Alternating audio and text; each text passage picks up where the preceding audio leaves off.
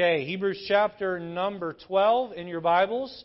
And once you have found verse number 1, if you're able to, if you would stand for the reading of God's Word. And we're going to continue our series, Stand with Commitment. Our theme at White Oak Baptist Church this year is Stand for Jesus.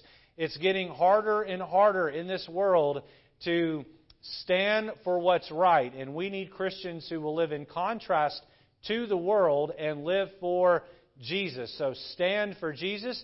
This is our third series. We began with Stand with Conviction. There ought to be a core of convictions that a Christian has that the world does not have. We talked about Stand with Courage and how it can be difficult at times to stand in the face of evil. And this series, we're talking about standing with commitment. That word commitment is greatly lacking in our culture today. And so we'll look at our fourth sermon in this series, Stand with con- uh, Commitment, this morning, and we'll be looking at Hebrews 12, 1 through 4. We'll read these verses responsively. I'll begin in verse 1, and then we'll begin together in verse 2, and then read in that pattern down through verse number 4. The Bible says, Wherefore, seeing also we are compassed about with so great a cloud of witnesses, let us lay aside every weight and the sin which doth so easily beset us and let us run with patience the race that is set before us. Together, verse 2.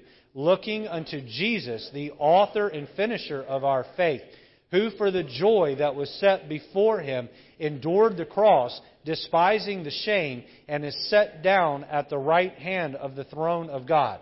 For consider him that endured such contradiction of sinners against himself, lest ye be wearied and faint in your minds. Ye have not yet resisted unto blood, striving against sin. And so the title of the sermon this morning is this A Mindset of Persistence. A Mindset of Persistence. Do you know how to persist when things get tough? Do you have a mindset that says, no matter how hard the Christian life gets, I will continue to do what's right for the Lord. I will be in my place. I will not walk off the sidelines. I will finish my race. And so we're going to finish up our series, Stand with Commitment. At least we're going to look at our fourth installment here and talking, talk about having a mindset of persistence. Let's pray. Lord, thank you today for this day. Lord, another day to live, another day to rejoice uh, in, in uh, your creation but Lord, not only in your creation of nature, Lord, in your creation of us as new creatures saved by the blood of Jesus. Thank you that you did endure the cross. You despised the shame. And Lord, right now you are placed at the right hand of the Father, interceding for each of us. Lord, help us to be encouraged by what we hear today. In Jesus' name. Amen. You may be seated. Well, 1 Corinthians chapter 15 and verse 58. The Bible reads this Therefore, my beloved brethren, listen here, be ye steadfast, unmovable, always abounding in the work of the Lord, for as much as ye know that your labor is not in vain in the Lord. Uh, here, Paul tells us to be steadfast. What does that mean to be steadfast? That word steadfast means that you are firm in your purpose, you are firm in your resolution. You are firm in your faith. And you are firm in your attachments. Paul says, My beloved brethren, be ye steadfast. He goes on and says, Be ye steadfast, unmovable. That word unmovable means impossible to be relocated, cannot be pushed or pulled from a fixed point. Paul says to the Christians here, My beloved brethren, be ye steadfast, be firmly fixed, be ye unmovable, uh, a person who cannot be pushed or pulled from their point, from what they believe. He goes on and says, always abounding in the work of the Lord. That word abounding there means to be rich or well supplied. I, I got to tell you this morning, I don't just want to be a Christian who just barely makes it by and feels like I'm just holding on for dear life. I want to be a Christian that abounds in the work of the Lord, that thoroughly enjoys what I'm doing. You come to church sometimes and you walk up to someone and you shake their hand and you say, "How you doing?" And after about five minutes, you wish you hadn't asked. You know what I'm talking about? And uh, boy, they just pour out all their problems on you. And listen, if you need encouragement, by all means, find someone and uh, have them encourage you. But listen, uh, uh, I w- I don't want to be a Christian that's just barely making it by. I want to be a Christian that says, sure, I've got my problems, and sure, life isn't always easy, and sure, there are things I could focus on that bring me down, but God is good to me. I want to be a person who abounds in the work of the Lord. You know, the Bible tells us that we're to run here in Hebrews 12. And other places, it tells us where to walk. And in some places, like Ephesians 6, it tells us we're just to stand. And there are times in my Christian life where I'm at a full blown sprint for the Lord. And there are other times where maybe I get a little gassed uh, in the work of the Lord and all I can do is walk. And then there are times where walking is hard and it's all I can do to stand. But all in all, the average of my Christian life, I want to abound in the work of the Lord. Again, therefore, my beloved brethren, be ye steadfast, unmovable, always abounding in the work of the Lord. He goes on and says, For as much as ye know that your labor is not in vain in the Lord. What does it mean to be committed to Christ? Um, someone who has their mind made up that they will consistently and with great energy serve the Lord. They will abound. They will be successful in that work. Uh, I like to think of a tree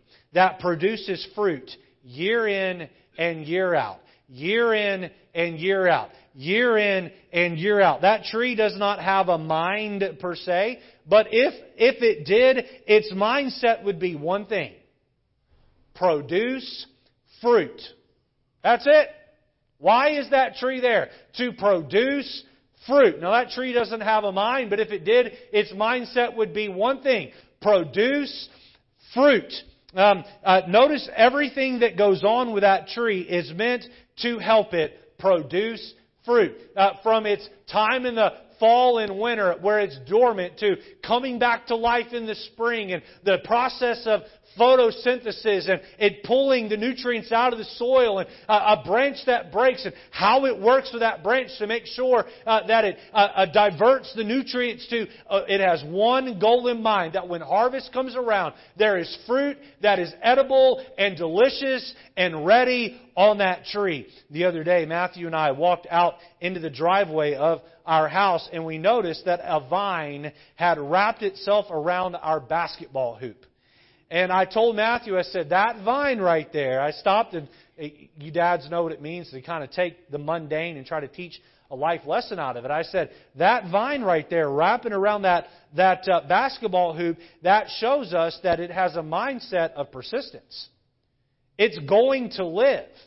It's going to do whatever it takes. That vine reaches out and finds something that it can wrap around and grow upward. And Christians, we need to be like that vine that says, I'm saved by the blood of Jesus Christ. I'm forgiven. I'm on my way to heaven. It's not enough for me just to lay down and live like the world and wait till I get to heaven and treat my salvation like fire insurance. No, I want to grow upward. I want to persist in my labor for the Lord. I must be committed to Him. I will latch on whatever it takes to stay alive. Many Christians are not committed because they lack a mindset of persistence. What does it mean to persist? It means that when difficulties come your way, instead of running from your problems, you run through your problems.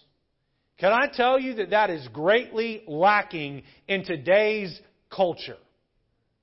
We run from our problems.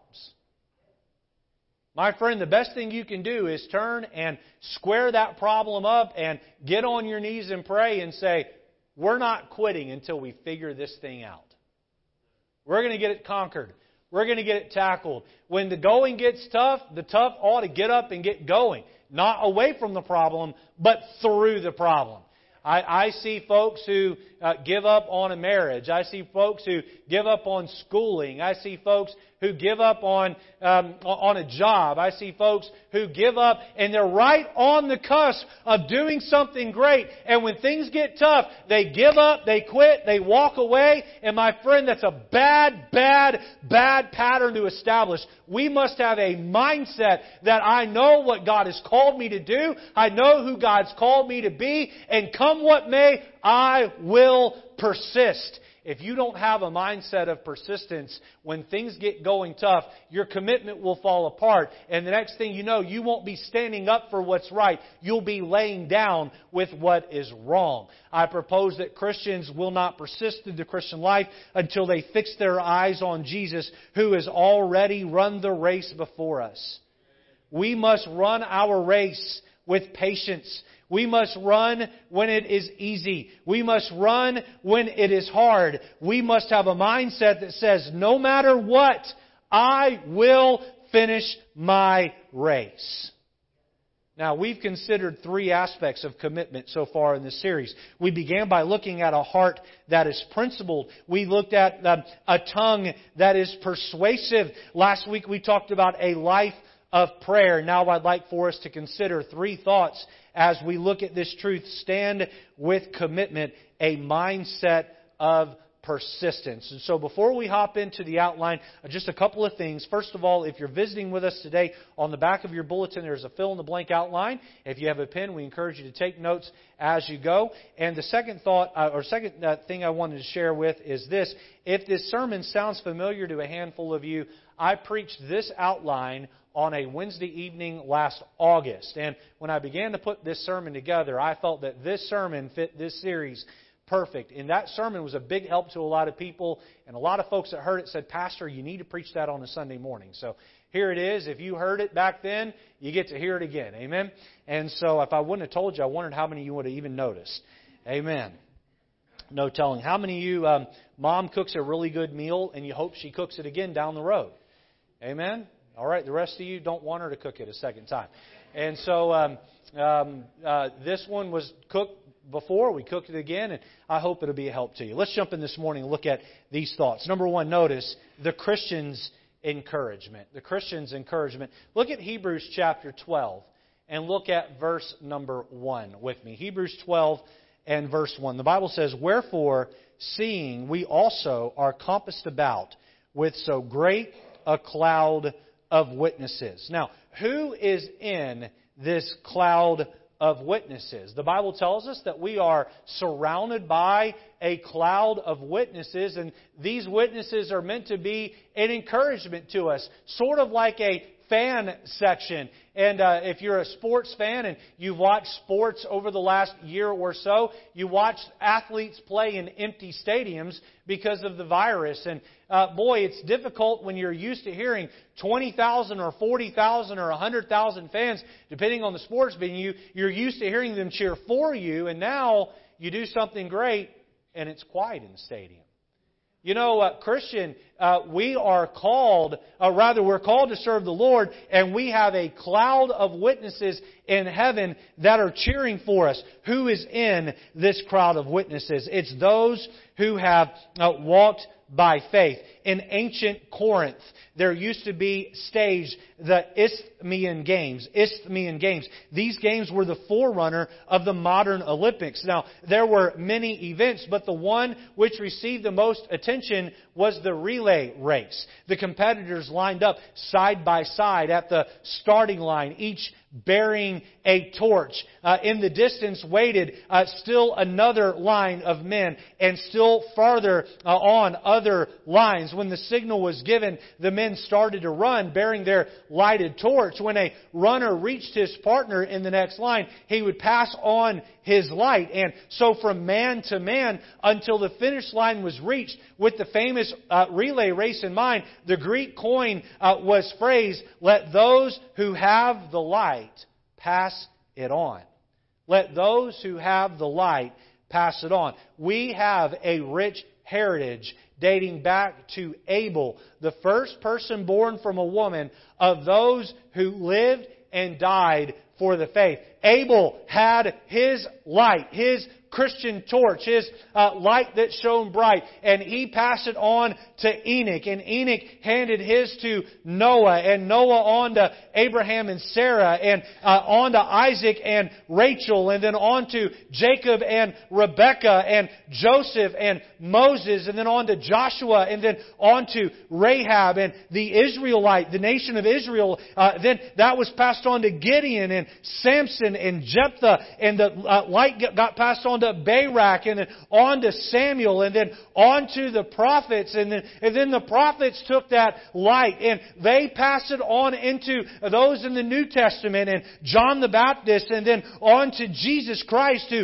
lived, died, and rose from the dead. And then the church was started, and that light was passed from Jesus on to the apostles, on to Stephen. Stephen was stoned, and then James and Paul were beheaded, and uh, uh, handed on to Philip and Jude and Bartholomew and Simon who were crucified, and James the Less was stoned and had his brains bashed out of his head with the club, and Matthias who was stoned and then beheaded, and then Andrew who was crucified on an X-shaped cross, and then John Mark who was drugged to pieces behind a horse, and Peter who was crucified upside down, and Thomas who was killed by having a spear ran through his body, and Luke who was hanged, and John who was boiled in oil, and we have other believers who took the torch from these New Testament saints and have carried it valiantly forward. Now watch this. Each generation has been asked to take the torch, the light of the gospel, and carry it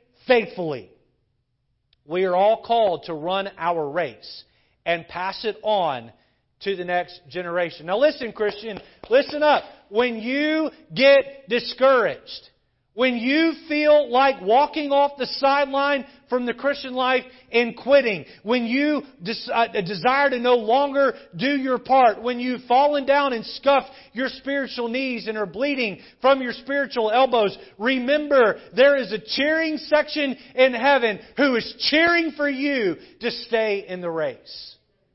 Now, not everyone who uh, uh, is in that cloud of witnesses died for their faith. Many didn't. Many didn't. Many of those who were part are part of that cloud of witnesses, boy, they lived a long, full, happy life. I think of people like my grandmother who uh, lived well into her 80s. I believe she was 82 when she passed away. If there ever was a Proverbs 31 woman who walked this earth, it was my mother's mother, my grandmother, Louise Atkins was her name. And Louise Atkins deeply loved the Lord. I remember talking to my grandmother's pastor who's in his 60s. And so she's a, she was a, about 25 or 30 years older than him. And as a young pastor, he came into their church and boy, he had to deal with some difficult things and it was discouraging and, and, he was on the brink of quitting. And one night she baked some cookies and a carrot cake and drove over to his house and knocked on the door and sat there at his table and gave those to him. And her and, and, and my grandfather sat there,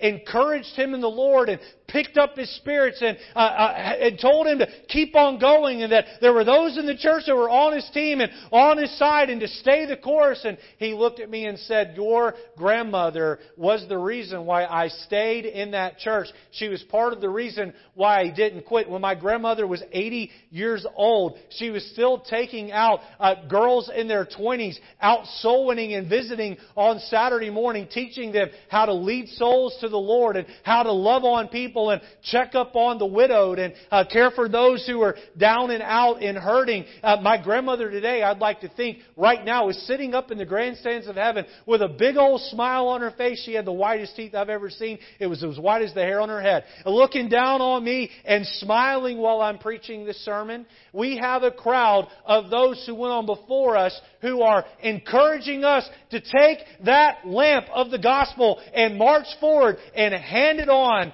to the next generation. Some of you here this morning maybe don't have a rich heritage of a, a mother or a grandmother or great grandmother who loved the Lord, but how many of you here know a Christian who loved the Lord, who's uh, who been a lot to you, who's gone on to glory? How many of you know somebody like that? And you can be thankful for that. Maybe you have parents or grandparents who will one day pass and join the ranks. My friend, we ought to, ought to be encouraged. I think of people like Mary Verone and Myrtle Valerie who have passed away and are up in heaven and looking down right now, cheering on White Oak Baptist Church and hoping that it will do well and hoping the people that call this church their uh, church will stay by the stuff and stay committed to doing what's right. We see number one, the Christian's encouragement. Notice number two, the Christian's exhortation. Now, by exhortation, what I mean there is to prod or to push or to cajole or to compel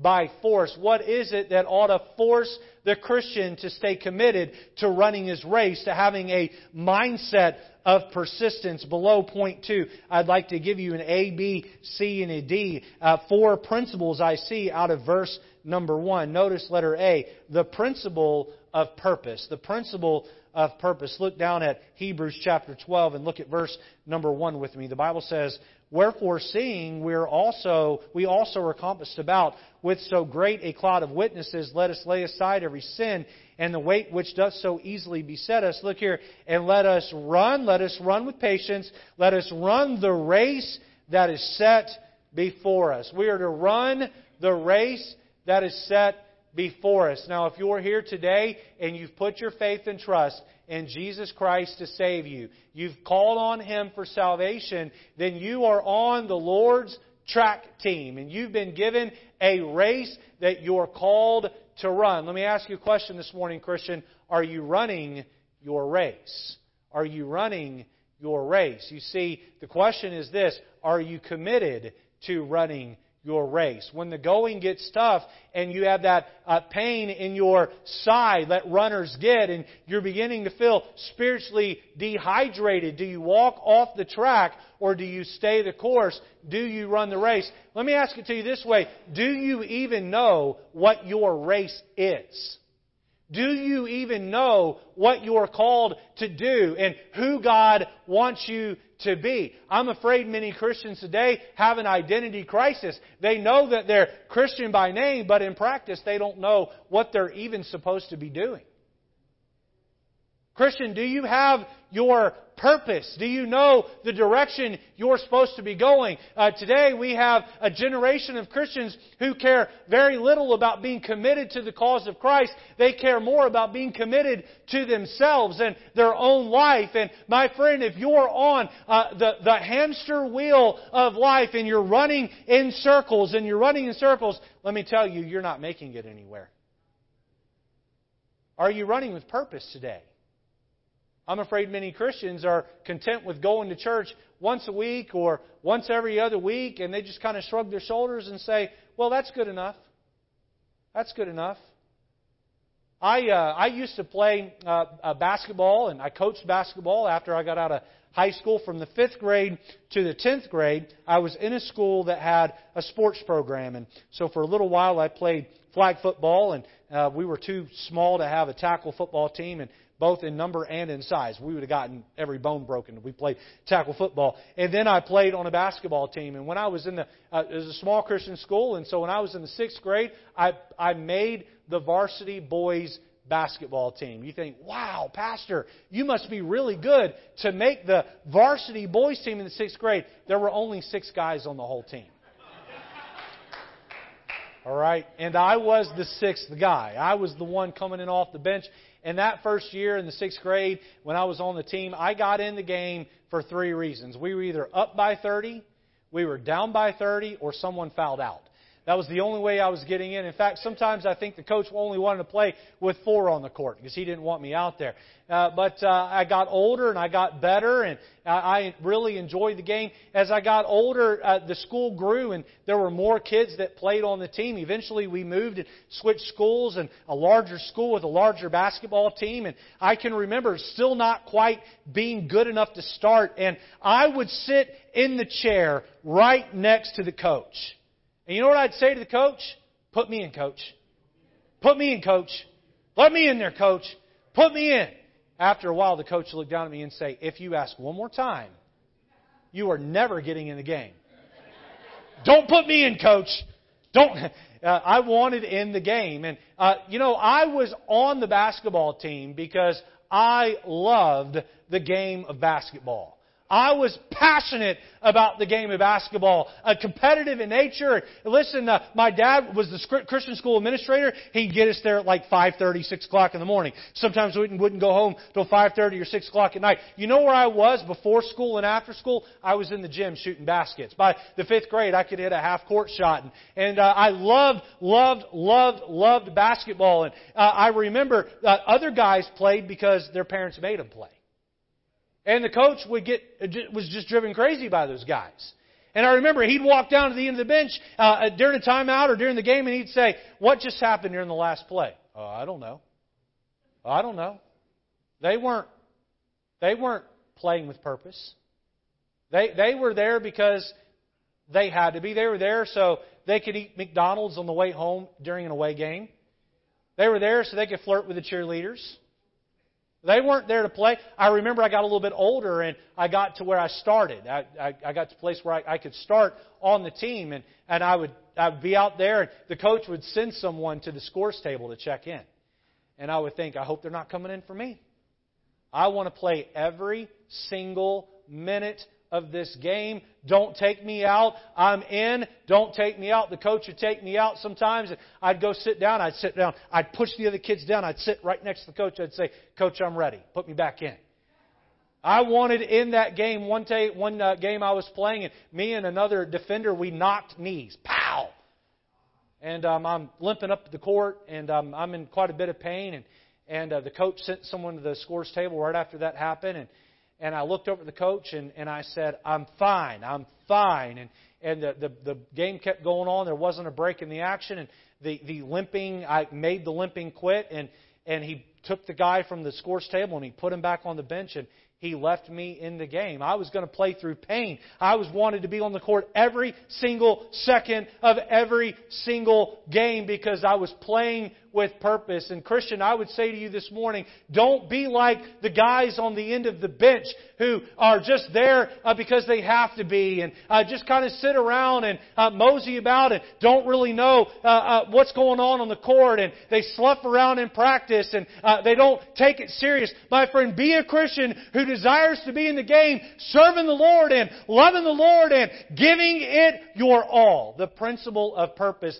Do you know what God is called you to do? Do you know uh, who God wants you to be? Are you doing your best to be committed to the cause of Christ? Do you have a mindset of, of, of, of, of uh, persistence? Are you in it with purpose? Letter B, notice the principle of prohibition. The principle of prohibition. Look back at Hebrews chapter 12 in verse number 1. The Bible says, Wherefore, seeing we are compassed about with so great a cloud of witnesses, look here, let us lay aside, let us lay aside every weight, let us lay aside every weight and the sin, the sin which doth so easily beset us. Many Christians are on the sidelines of the Christian life. They're not living for the Lord. They don't represent the Lord well because their heart is filled with a lifestyle of sin. One of the Greeks' Olympic Games was a race in which the contestants carried torches, and the winner was the one that finished uh, with his torch still lit. You had to finish first and with your torch still lit. The Christian's desire should be that, yes, he'll finish his race, but he'll finish his race with his flame still burning strong. Christian, are you living a life where when the Bible says something is wrong, you just say, okay, if the Bible says it, that's good enough for me? You see, Christians, we make excuses for our lifestyle. Well, you know, I, I know I shouldn't be doing this over here, but at least I go to church on Sunday. Can I tell you, God doesn't want to barter with you over your sin? This isn't a matter of your goods outweighing your bads. I'm not trying to be ugly or unkind here, but that's Catholic doctrine. That's not Bible doctrine. God wants you to live a lifestyle that's holy. He says here uh, that you're not to live a life of sin. And I'm afraid oftentimes we stymie our witness for the Lord by what we do. You know, it's really hard for you to invite your coworker to Friend Day at White Oak Baptist Church when you're cussing and telling dirty jokes at the lunch table along with them. It, it's really hard uh, for you to invite your, your friends um, uh, to, uh, uh, to the Christmas Eve service where the gospel is going to be given at your church when you are at a neighborhood party drinking the spike eggnog and acting like a fool. It's really hard for you to invite your neighbor to church when you are yelling at them and berating them because some of their lawn clippings came onto your grass.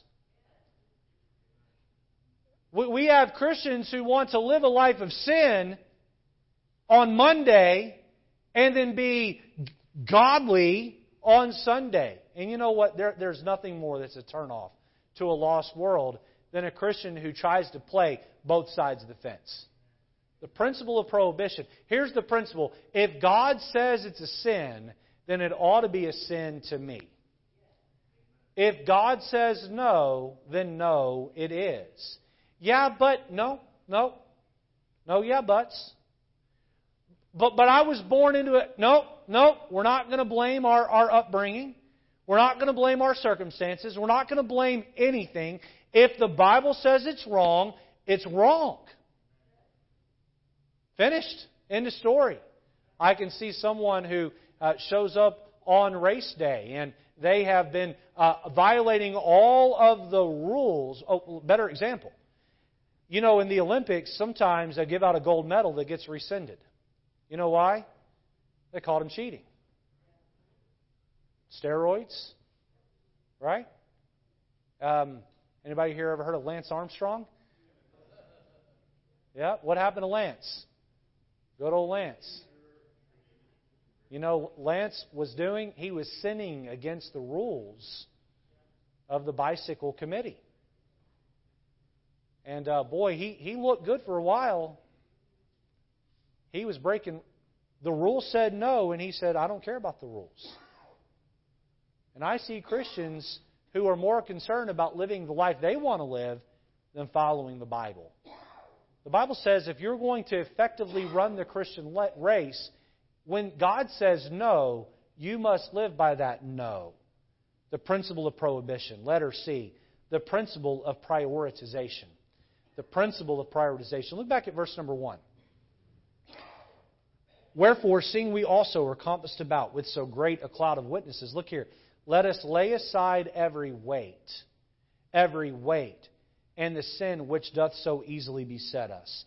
And let, let us run with patience the race that is set before us. Can I tell you what many young Christians are guilty of doing? I, I say this because I used to be a young Christian and I did this very thing. They're guilty of asking a question that is very short sighted. Here is the question Pastor, what's wrong with it? Pastor, show me a chapter and verse in the Bible that says, I can't do this because the Bible says it's wrong right here. That's a very short sighted way of looking at the Christian life. Think about the track athlete. The track athlete that stops on his way to a meet and he gets a Big Mac meal. He scarfs that down, he gets to the track, and he comes in last place. And his coach says, What happened to you? That's the slowest you've ran that in all of our practices. He says, Well, coach, I was hungry. And the Golden Arches were calling my name.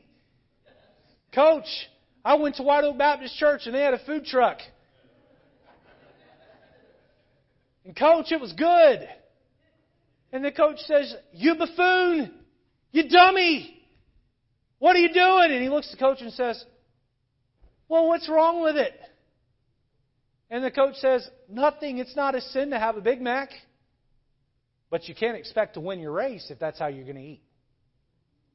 You know, it's a good day in the life of a Christian when the Christian says, to, instead of what's wrong with it, he asks this question What's right with it?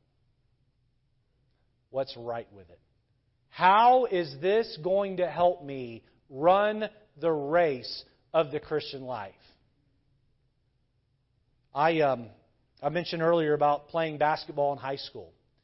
And after I got married, I'd, I'd go and, and uh, find a street court somewhere and I'd play sometimes two or three nights a week. And uh, even since I've become the pastor here, I've had memberships at places like LA Fitness and on my day off, I'd go two, three, four hours and play basketball. There's nothing wrong with that. I love sports. I love sports. Um, I love to watch them on TV. I love to play them. I used to watch them a whole lot more than I do now. Can I tell you, part of my maturation process as a Christian has been that as I reprioritize my life to be more like Jesus, things like sports that are less trivial need to become less important in my life. Now, for you, it may not be sports, but what is it? What is it? Christian, we must get to a place where we ask not what's wrong with it, but what's right with it. Let me uh, help you understand how serious runners take uh, their lifestyle.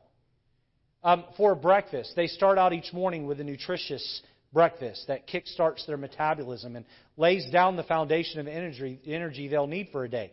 Two or three eggs with one or two pieces of toast and orange juice oatmeal with nuts and berries. For lunch, they aim to get a source of protein um, uh, paired with green leafy vegetables. No ranch dressing. Chicken breast filet on top of salad piled high with carrots, peppers, and cucumbers. Or a sandwich made with whole wheat bread, turkey, lettuce, and tomato with a side salad. But before training or races, for their body to perform at its best, it needs plenty of fuel. So, however, uh, they make sure to keep all their snacks light. One or two pieces of fruit, maybe a granola bar. After training or races, it's important to have the recovery. So, they need to give their body protein and more clean carbohydrates. So a lean cut of meat with a starch like potatoes, servings of pasta with marinara sauce, and a protein source such as fava beans. Before bed, they take in extra protein to help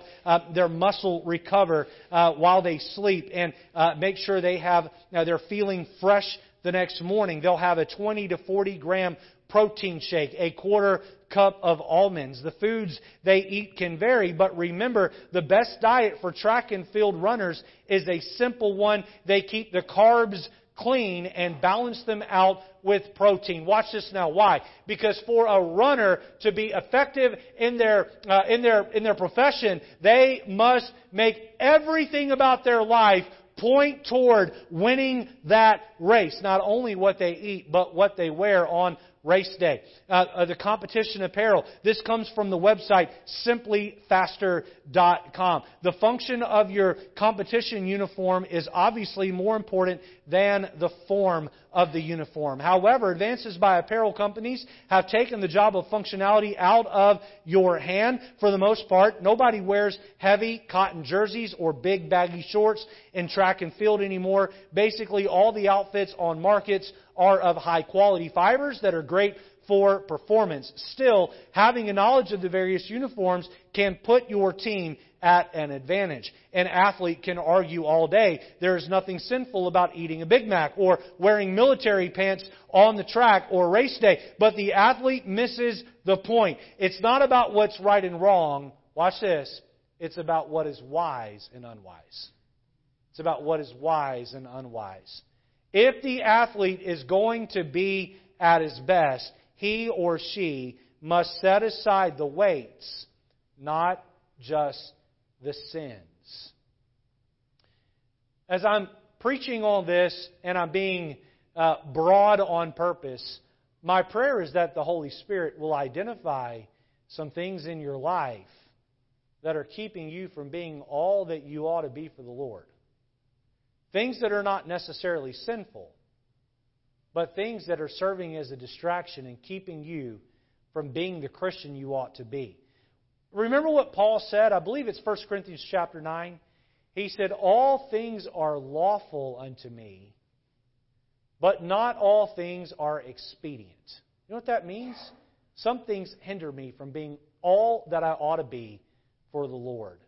The principle of prioritization. Letter D, notice the principle of patience. The principle of patience. Go back to Hebrews chapter 12 and look at verse number 1. The Bible says, Wherefore, seeing we also are compassed about with so great a cloud of witnesses, let us lay aside every weight and the sin uh, uh, which doth so easily beset us. Look here. And let us run with patience the race that is set before us. when I was in the second or third grade, our, church, our school had its first jogathon. How many of you here have ever participated in a fundraiser jogathon? Would you hold your hand up? Okay, a few of you. Here's how this works, okay? They give you uh, mailers that are two way with the stamp, uh, the postage prepaid, and you fill it out and you send it to your family and friends all over the country, all over the area, and it, it on there it tells them how far a lap is, and it asks them to sponsor you so much per lap that you run. And so the more they sponsor you, someone on race day that keeps track of how many laps you run, and then they get sent an invoice which they pay to help uh, the, the charitable organization, the organization of choice. So as a second or third grader, I was really excited about this. I filled out all these mailers and sent them out to my aunts and uncles and um, family and friends all over the country, some of my parents' friends. And then we came to race day. And I remember in the recess PE times leading up, my second and third grade buddies, the boys in my class, we would all talk about how we were going to outrun the other one. I'm going to get this many laps, and I'm going to get this many laps. So they took us to a, a school that had a quarter mile track, okay, and each lap, I think, counted for four or five of the jogathon laps. And I remember we all got up there on that starting line. My little second grade self, I had a lot more hair back then, amen. Um, uh, got down and uh, lined up and ready to go. And they had a cap gun on the side, and uh, all my buddies are there with me. And I thought, I'm going to outrun every single kid here. I'm going to leave them in the dust. And man, that cap gun fired, and man, I shot off like a bullet off that starting line. I got about halfway around that quarter mile track, and I stopped and I put my hands on my knees. And I remember when I took off, there was that kid who had been coached by his parents to pace himself, and I thought, sucker! Until he came running past me. and I and I uh, and I thought to myself, a full sprint's not going to work for 45 minutes. I'm going to have to learn what it means to pace myself. And, um, you know, I found that to be true in the Christian life. Listen up now. Many people get saved, and they've got great aspirations to serve God. Boy, they've got a new life in Christ. Everything is new. Things are changing on the inside and the outside, for that matter. They've got great hopes and dreams of doing great things for God. And just like my little second grade self, they take off furiously from the starting line of the Christian life only to get a month or two in and think, why am I so exhausted? Why is this so hard? How come I can't be who I want to be and be where I want to be for the Lord? And, Christian, you need to remember that the Christian life is not measured in days and weeks and months. It's not even measured in years, it's measured in decades. It's not about who you become for God in 30 days or 30 weeks or even 30 months. It's about what you become for God over 30 years. We have to run with patience, knowing that a just man falleth seven times, but riseth up again. The Bible says, But the wicked fall into mischief. You know the difference between the just man and the wicked man is that when the just man skins his spiritual knee, he gets up, he dusts himself off, and he keeps moving forward. Have you stopped to consider that in Hebrews chapter 11, which is known as the Great Hall of Faith, have you can stop to consider uh, the suspects, the rough crowd that makes up Hebrews 11? I mean, there's murderers in that list of people who are hailed as these great heroes. There's thieves in that list. Rahab's in that list. Rahab was a harlot.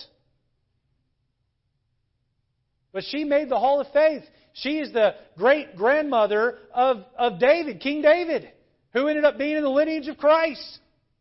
Jephthah sacrificed his daughter because of a foolish vow he made to the Lord. He's in the list. My friend, these folks all fell and skinned their knees. But they got up and they dusted themselves off and they said, I'm going to finish the race set before me. I'm going to be committed to the cause of Christ. I'm going to have a mindset of persistence and I won't quit. One person so eloquently put it this way. They said, although things are not perfect because of trial and pain, continue in thanksgiving. Do not begin to blame. Even when the times are hard, fierce winds are bound to blow, God is forever able. Hold on to what you know. Imagine life without His love. Joy would cease to be. Keep thanking Him for all the things love imparts to thee. Move out of camp complaining. No weapon that is known on earth can yield the power praise can do alone. Quit looking at the future. Redeem the time at hand. Start every day with worship. To thank is a command. Until we see His coming uh, victorious in the sky, we'll run the race with gratitude, exalting God Most High. Yes, there will be good times, and yes, some will be bad, but Zion waits in glory where none are ever sad. The Christian's exhortation. This morning, you may be hurt. You may have hurt yourself. You may have been shoved down on the track by someone else. Someone else's sin has affected you and you're discouraged and you want to quit. I want to compel you this morning to get up and keep going for the Lord. Number three, and lastly, notice the Christian's example. The Christian's example. Look with me at letter number A here. Notice Christ's joy. Christ's joy. Look down at verse number 2 of Hebrews chapter 12. The Bible says, Looking unto Jesus, the author and finisher of our faith. Look here. Who for the joy that was set before him. You know who Jesus is? He authors our faith, He finishes our faith. That means it begins with Him and it ends with Him. Amen? He is the one where we look to when it comes to finishing our race. The Bible says that he did it because the joy was set before him.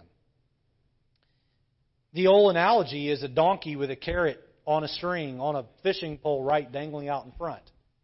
And that, that donkey just keeps walking forward because that carrot continues to tantalize him, incentivize him to move forward.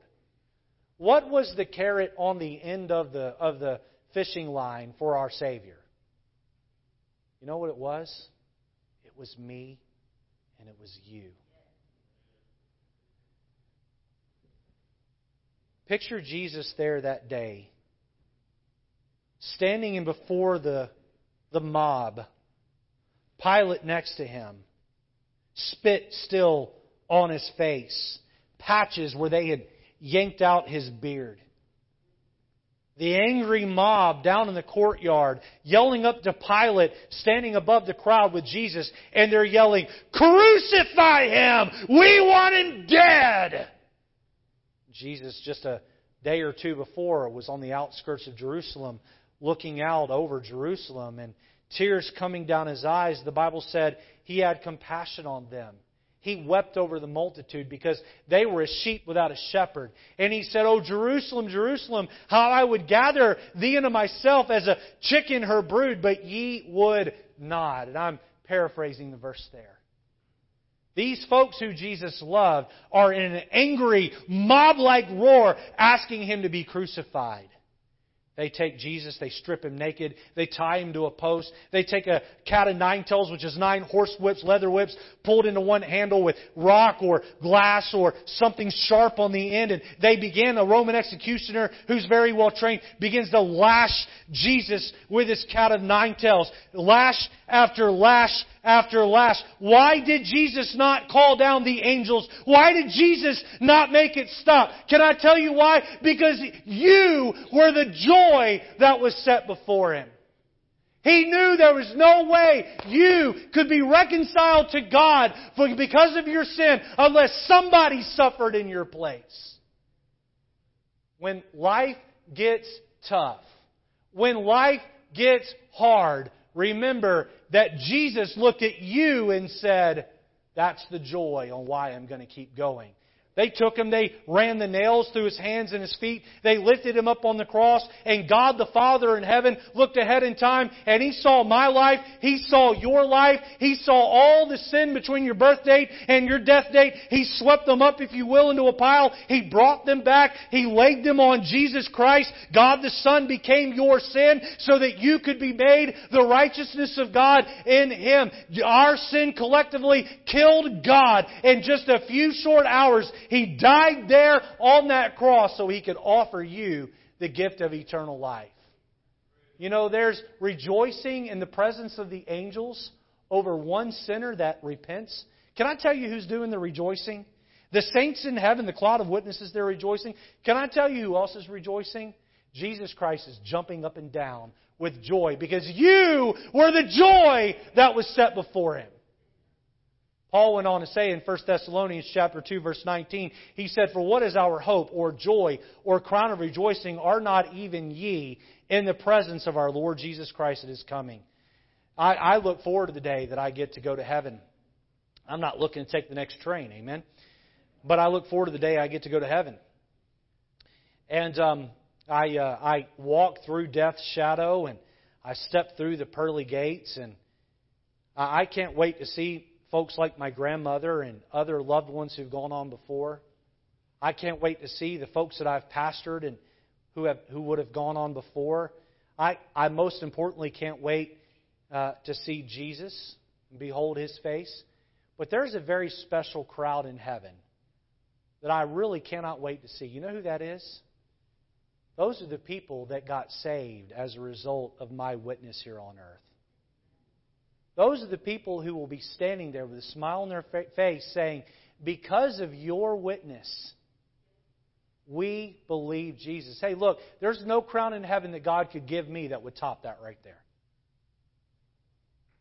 My friend, you and your lifestyle and your lips are a witness for the Savior. And folks are either going to be turned on toward following Christ and getting saved or turned off toward your Savior. When life gets tough, when life kicks you in the knees, when you are scraped up spiritually and you want to quit, remember people's eternal destiny may very well hang in the balance based on how you live. Make their salvation your joy and move forward. Let her be, notice, Christ's journey.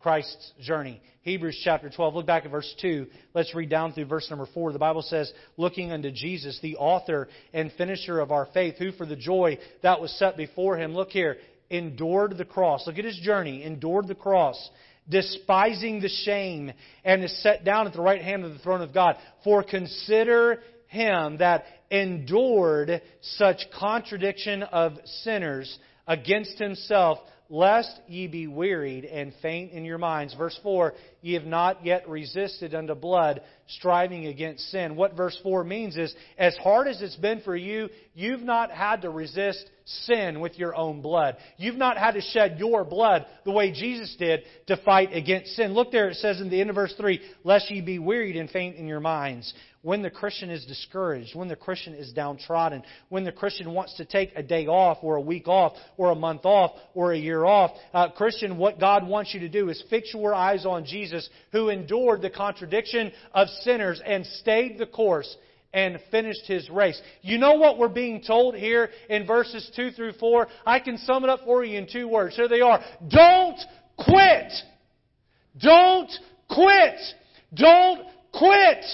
Don't give up.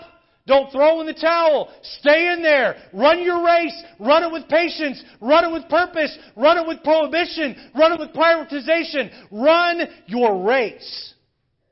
When you're tempted to quit, look at what Jesus endured and remember if he can go through the hardships in his journey, so can you. Derek Redmond was a great runner, but he was an even greater finisher. Derek will forever uh, be remembered for his staggering performance in the 400 meter men's semifinal during the Summer Olympics in 1992 in Barcelona, Spain. After years of training, persistence, and self discipline, Derek was competing on the world stage. His dream had become a reality. Halfway through his 400 meter race, Derek pulled a hamstring muscle and collapsed on the track. Writhing in pain, he watched the other runners quickly pass him and his dream of winning die. But staying down wasn't in Derek's blood. Though winning was out of the question, finishing was not.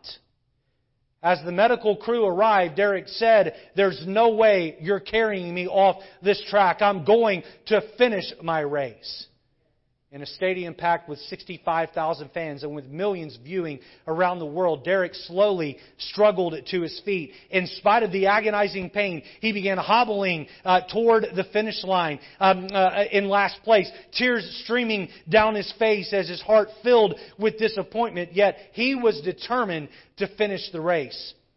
At that point, a large man from the top row of the stands began to run toward the track. It was Tim Redmond, Derek's father.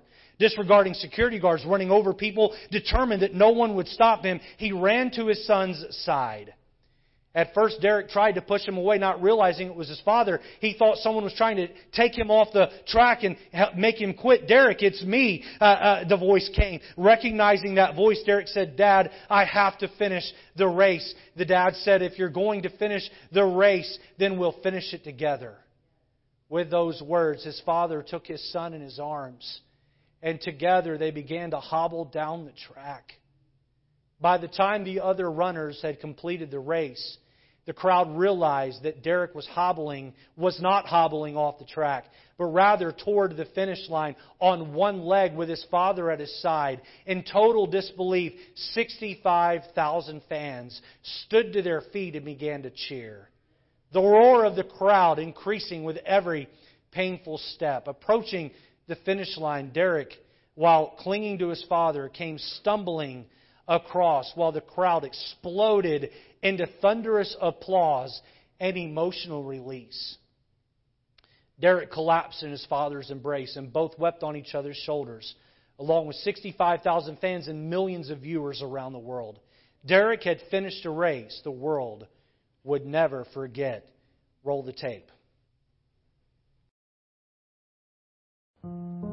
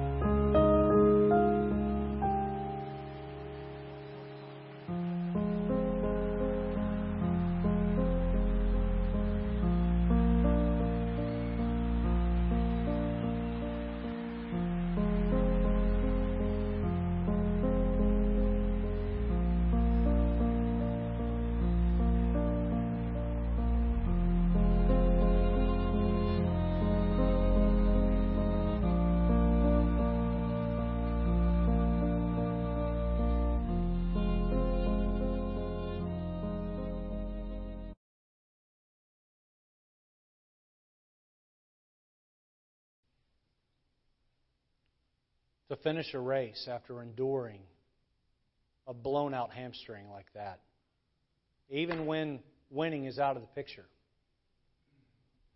A mindset of persistence. That no matter what, I'm going to finish what I started. I will finish what God's given me to do. Now, Christian, I don't mean to put down or belittle in any way what Derek did there. But if a man running a physical race can finish, what's keeping you from quitting your spiritual race? You see, there was a gold medal on the line with Derek, and the honor of finishing on the line for Derek. We have eternity at stake with what we do. Somebody this morning needs to get off the sideline and get back in the race.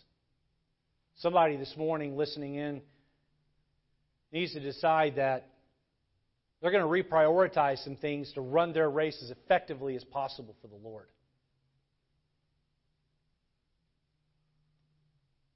Letter C, lastly, notice Christ's jubilation. Look back at verse number 2 with me, Hebrews 12 looking unto Jesus, the author and finisher of our faith, who for the joy that was set before him endured the cross, despising the shame, and is set down at the right hand of the throne of God. Boy, if you have only been casually listening, please don't miss what I'm about to say. The prize is not awarded to him that finishes first the prize is awarded to him that finishes his race.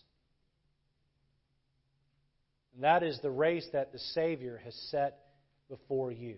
Watch this now. You are not racing me, and I am not racing you. Too many Christians look around at other Christians and think, well, I'll never catch up to him, or that person will never catch up to me. My friend, God has called you to run a specific race. He's called no one else to run.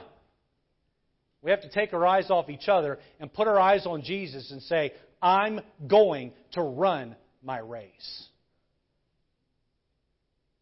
One day, God is going to look at you and He's either going to call you a wicked and slothful servant, or He's going to say this watch this now. Well done, thou good and faithful, faithful servant. Did you have a mindset to persist? Were you committed to stand for the Lord? Are you going to run your race?